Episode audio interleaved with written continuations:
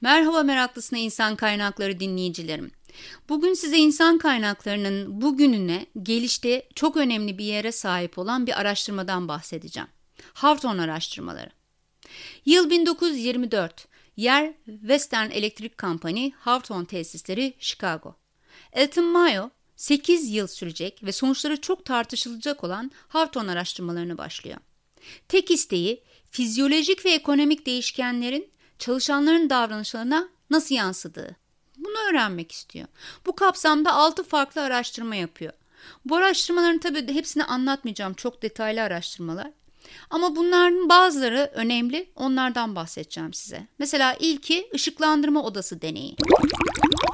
Araştırmacılar öncelikle çeşitli işçi gruplarının çalışma ortamlarında aydınlatma derecesiyle oynayıp duruyorlar. Çok sinir bir şey.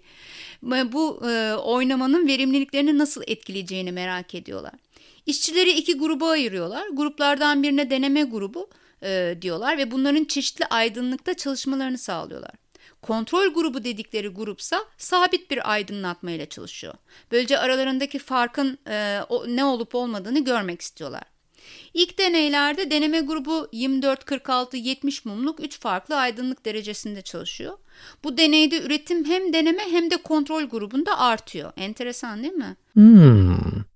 Başka bir deneyinde deneme odasındaki ışığı 10 mumdan 3 muma indiriyorlar. Ancak ne oluyor?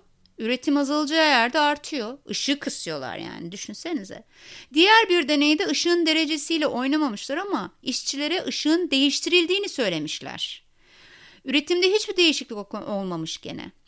Daha sonra ışığın azaldığını söylemişler. İşçiler şikayet ettikleri halde üretimde bir değişiklik olmamış. Hı?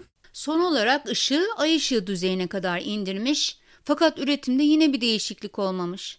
Sonuçta Mayo aydınlanma dereceleriyle oynamanın verimlilik üzerine hiçbir etkisi olmadığı sonuca varmış. Herhalde ben orada olsaydım arıza çıkarıldım. Bu araştırma böyle sonuçlanmazdı diye düşünüyorum. Aslında çok da büyük bağlantılar olmasına rağmen Mayo maalesef bunları henüz bu sırada gözlemleyememiş. Biraz sonra nedenlerini anlatacağım. Ama bir sonraki deneyde sanki bir şeylerin farkına varmaya başlamış gibi. İkinci deney şöyle, röle montaj odası deneyi diye bir deney. Röle 35 kadar unsurdan oluşan telefon cihazının bir parçasıymış. O zamanlar el ile monte ediliyor. Ee, yani üretim miktarı işçiye bağlı. Kayıt ve kontrol edilebilir durumda. İş tekrarla, tekrarlanan bir iş olduğu için de hani araştırmaya uygun bulunmuş. Bu deneyde çalışma koşulları, ücretleri, moral değerleri, psikolojik yapı ve karakterleri birbirine yakın tecrübeli ve gönüllü işçiler seçilmiş. Yani tecrübeden kasıt öğrenmenin ve iş geliştirmenin etkisini sabit tutmak tabi. Bu kapsamda 5 işçi kız seçiliyor. Gözlem boyunca bir gözlemci test odasında oluyor ve işe devam ve üretim konularında tespitlerde bulunuyor. Test boyunca değişik dinlenme periyotları, daha kısa iş günü uygulamaları ile iş saati süresinin verimlilik, e, verimlilik üzerinde etkisi araştırılmaya çalışılıyor. Çeşitli sürelerde mola saatleri değiştiriliyor, molalar arttırılıyor, erken paydos veriliyor, özel ücretler uygulanıyor. Deneylerin ilk bir buçuk yılında deney yapanlar iş şartlarının düzelmesine bağlı olarak verimliliğinin artmasından, deneye konu olanlar da işin daha zevkli hale gelmesi, daha fazla para kazanmaları nedeniyle hayatlarından memnun kalmışlar. Oh yeah. Bu sırada eski çalışma şartlarına geri dönülmüş. Ama bakın ne olmuş? Hiçbir şey değişmemiş. Üretim aynı kalmış. Araştırmacılar insancıl olayların kompleks yapıda oldukları sonucuna varmışlar.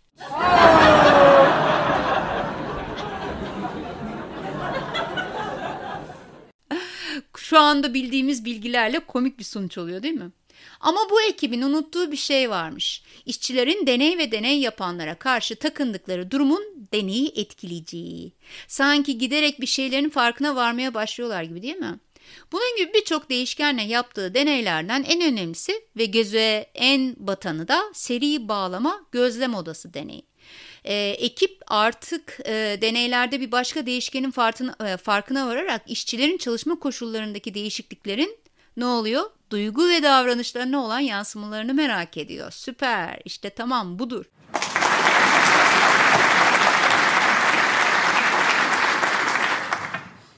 İlk etapta 15 kişilik işçi grubunu e, ekibin e, iki araştırmacısı gözlemliyor. Gözlemcilerden biri test odasında mümkün olduğunca işçilerden ayrı bir şekilde gözlemini sürdürüyor. Diğer araştırmacı da iş saatleri dışında işçilerin tutum ve duygularını daha iyi anlayabilmek için onlarla mülakat yapıyor. Sonuçlar ilginç. Öncelikle işçiler kendi aralarında işverenin tatmin olacağı bir üretim miktarı belirliyorlar. Süper değil mi? Bunun altına ya da üstüne çıkılmaması gerektiği sözsüz bir anlaşma ile benimseniyor. Yani bildiğiniz üretimin kısıtlanması yoluna gidiliyor. Üretimi sabitlemeyen, daha iyi çalışan işçi olunca onu grubun dışına atmaya çalışıyorlar. Yalnızlaştırma için mobbing yöntemleri uyguluyorlar. Ayrıca kendilerine yakın gördükleri gözlemcilerle ilişkileri en üst düzeyde tutarken bilgiçlik taslayanları da grubun dışına atıyorlar. Ha, süper bir grup dayanışması. Öncelikle Harton araştırmaları ile e, işletme organizasyonunun bir sosyal sistem olduğu, bu sistemin en önemli unsurunun da insan olduğu sonucuna varılıyor. Bizde organizasyon yönetimi eğitimlerinde her zaman e, organizasyonun unsurlarından birinin psikolojik unsurları olduğunu söyleriz. Belirli bir organizasyon yapısı içinde bir araya gelen kişilerin kendi aralarında informal gruplar oluşturduğu Grup özelliklerinin de kişilerin sahip olduğu inançlar, alışkanlıklar, amaçlar, gelenekler ve değer yargılarının belirlediği, böylece oluşan sosyal sistemin kişiler üzerindeki etkisinin fiziksel faktörlerden ne olduğu daha fazla olduğu bulgusu ortaya çıkıyor. Oh yeah. Hafton araştırmaları çeşitli yönlerden eleştirilere e, konu oluyor. İnsan faktörünün önemini vurgulamış ve insanın yoğun bir şekilde araştırma konusu yapılmış olması etkili oluyor tabii bu eleştirilerde. Verimlilik için insanı insan olarak görebilmenin ve kabul edebilmenin en azından dinlenme molaları, fiziksel çalışma koşulları hatta para kadar önemli olduğunu gösteren araştırmalardır bunlar. Hawthorne araştırmaları sonucunda üretimin yalnız yönetim standartlarından etkilenmediği, işçinin oluşturduğu sosyal normların da etkisi olduğu tabii ki ortaya çıkıyor. E, Hawthorne araştırmaları ekonomik değeri olmayan ödüllerin bile en az ekonomik teşvikler kadar önemli olduğu, arkadaşlık, insan ilişkileri gibi kavramların iş yaşamında önemli bir yer, yer kapladığını göstermiş. Yani bugün bildiğimiz tüm bu bilgiler aslında o günlerden gelen bu tür araştırmaların sonucu arkadaşlar. Hmm. Araştırmaların en büyük eleştirisi de bu araştırmalar sürerken şaşırtıcı bir şekilde işçilerin birbirleriyle konuşarak verimliliği bilinçli olarak azaltmaya başlamaları konusunda olmuş. Çünkü çalışma grubu artık fabrikada çok popüler olmuş ve bütün gözler üzerlerine dikilmiş. Fabrikada konuşulan tek konu bu grubun başarıları olmaya başlamış. Bu da sonuçları değiştireceğini çünkü araya bir başka değişkenin daha girdiğini söylüyor diğer araştırmacılar.